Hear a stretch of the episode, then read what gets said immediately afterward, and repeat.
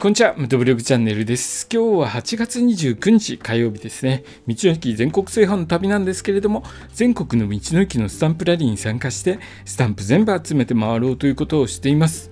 でですね、道の駅回る上で大切なもの、ガソリンなんですけれども、ガソリンの値段どんどん上がって厳しいことになってますよね。そこで今日は嬉しいニュースが少し入ってきました、えー、燃料価格の負担軽減策についてお話ししますね。日本政府は石油元売り各社への補助金を拡充することで小売価格を1リットルあたり170円台に抑えることを決定しました。この政策は燃料価格の上昇によって影響を受ける人々に対して負担軽減策を提供するものです。この政策は来月末までとなっていましたけれどもガソリン価格が過去最高水準に近づいているため岸田首相がえー、対策を指示し補助金の拡充が決定されました。ということは、あの今もう200円近くまで上がってるところありますよね。えそれがですね、またちょっと下がってですね、170円台に落ち着いてくるということです。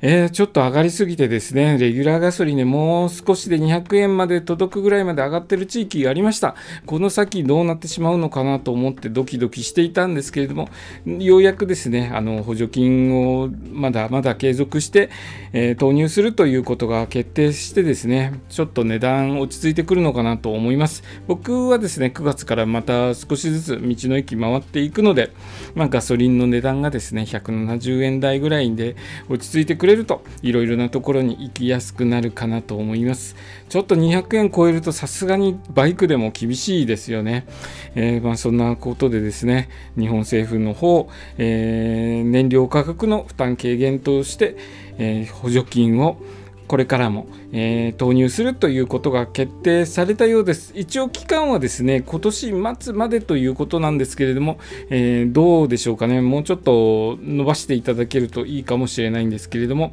まあ、とりあえずはですね、もう200円に届きそうなガソリン、ひとまずは安定して170円台ぐらいで落ち着いてくれるのかなということになります。ちょっと僕の方はですね、ガソリンの値段今、どんどん上がっていてドキドキしていたんですけれども、少しし安静する、えー、話が入ってきて嬉しいです、えー、今日の放送はですね燃料価格の負担軽減策について簡単にお話しさせていただきました。今日の放送もお聴きいただきありがとうございました。それではまた明日。